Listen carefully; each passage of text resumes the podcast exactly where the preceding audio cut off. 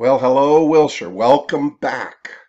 Uh, we are glad that you are with us in this virtual format. This is week four of our virtual worship services. Once again, let me stress Jeremy Beller has done this incredible feat of learning all these extra skills. Uh, they don't cover this in grad school, let me tell you. Learning all these extra skills to be able to put this all together and deliver it to us in a timely manner. Please give him thanks. Um, he told me this week that other churches have been calling and saying, How are you guys doing that? What's going on? And he's been helping them to do some of the same things. So uh, give him a pat on the back. Um, keep strong, keep praying, keep reading your Bible, keep uh, taking care of your loved ones and uh, anybody you can reach out to in a safe way. Seems to be working based on the current news accounts.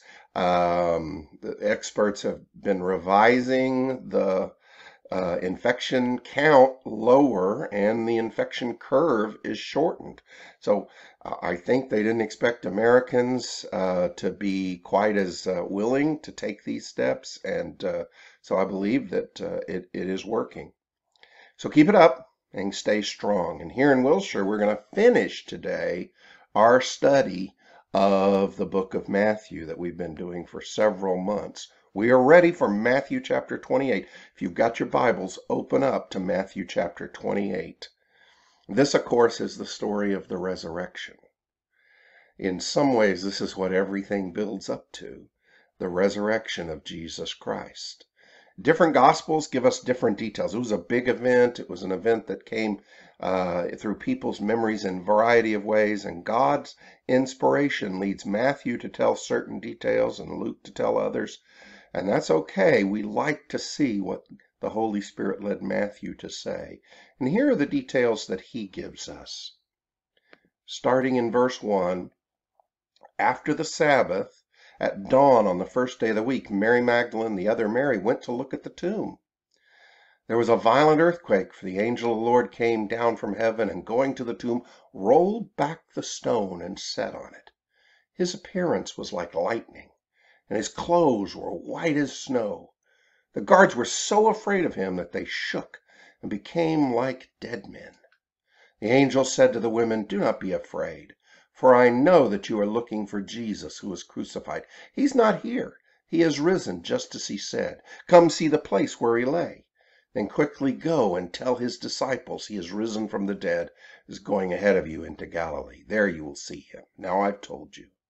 So the women hurried away from the tomb, afraid yet filled with joy. He ran to tell his disciples. Suddenly, Jesus met them. Greetings, he said. They came to him, they clasped his feet, they worshiped him, and then Jesus said to them, Do not be afraid. Go tell my brothers to go to Galilee. There they will see me. This is a remarkable set of events. He's not here. The entire power of the Jewish leadership combined with the Roman authorities, conspired to put Jesus in the tomb, and the angel announces, He's not here. You know how he told you over and over again in chapter after chapter, starting in chapter 16, that he was going to be killed, but he was also going to be raised. That's happened. He has been raised from the dead. Go tell his followers to get ready to meet him in Galilee. The women go to grieve for a dead friend, and instead they meet a living Savior. Jesus has conquered death. This isn't going into death and then being pulled back in a revivification. This is Jesus going into death, going all the way through it, and coming out the other side in this state that Christianity calls resurrection. This is the making new of a person. Jesus is remade because God wants to overrule the sentence that was passed against him and wants to say some other things about him, which we're about to hear. That's what resurrection is for you and me, and we need to remember that.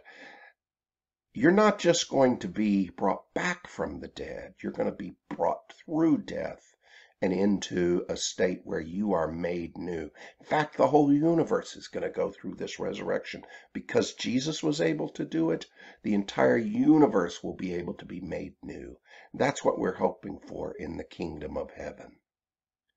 So the women hurry off.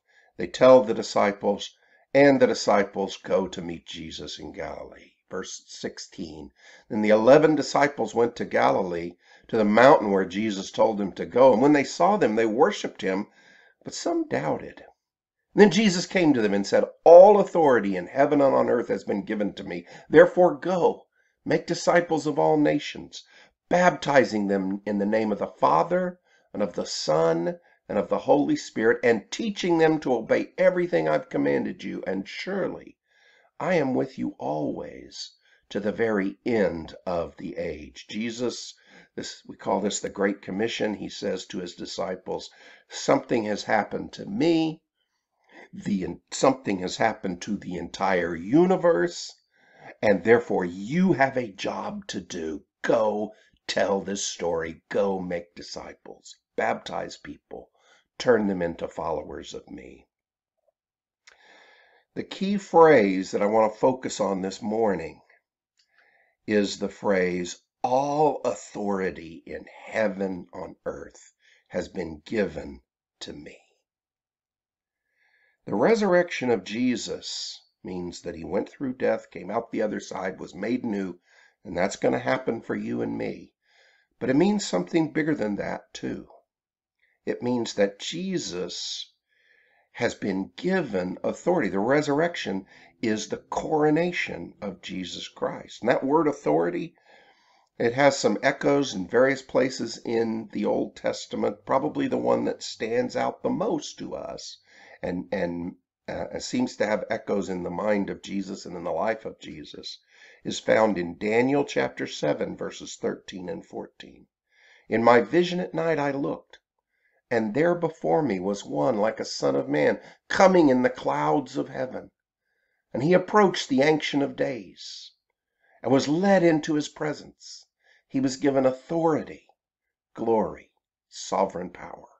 All nations, peoples of every language worshiped him. His dominion is an everlasting dominion that will not pass away, and his kingdom is one that will never be destroyed. I think of all the Old Testament passages that bear on Matthew 28, the Great Commission passage. This one probably has the most parallels, is very powerful.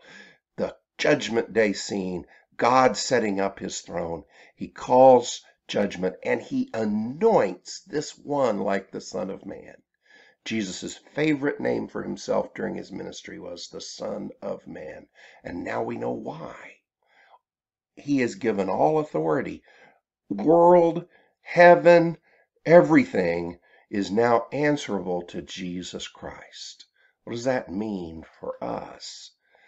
It means here at the end of Matthew, Jesus is fully revealed as King of everything. Because of his resurrection, he's able to lead the universe towards resurrection. You follow him, you will go through death and out the other side into the new heaven and the new earth. Uh, he's able to make you new, he's able to make the world new, and right now, not just then in the future, but right now he is king. He has the authority right now. That's why he sends his followers out. Go, make disciples, baptize people in the name of the Father, the Son, and the Holy Ghost. And teach them to obey the things that I've because I'm the king. I am the one that is ruling now, and more and more people need to rally to my banner before it is too late. Now we see all of the king imagery and all of the king language for the whole book of Matthew kind of summarized right here. Remember, way back in chapter 1, Matthew starts laying the groundwork. Jesus is the king. Look, he's got the proper genealogy. He's descended from David. Uh, he is the king. Look, he's he's announced by an angel. He's given the royal name Emmanuel, God with us. Look, wise men know about him. A star rises and they follow it and they bring royal gifts gold, frankincense, myrrh. he's a king. He's a king. He's a, even the false King Herod knows he's somebody. He tries to kill him, uh, and God saves him. So again and again and again, all the way through Matthew's gospel, we've been having this this theme building up and building up and building up, and here now is the climax of this king theme. Because I died, because I was obedient to God even through the cross. God has brought me out the other side. He has raised me up and he has crowned me with all authority in heaven and on earth. So you go and you bring people into my kingdom now. That is powerful, powerful stuff.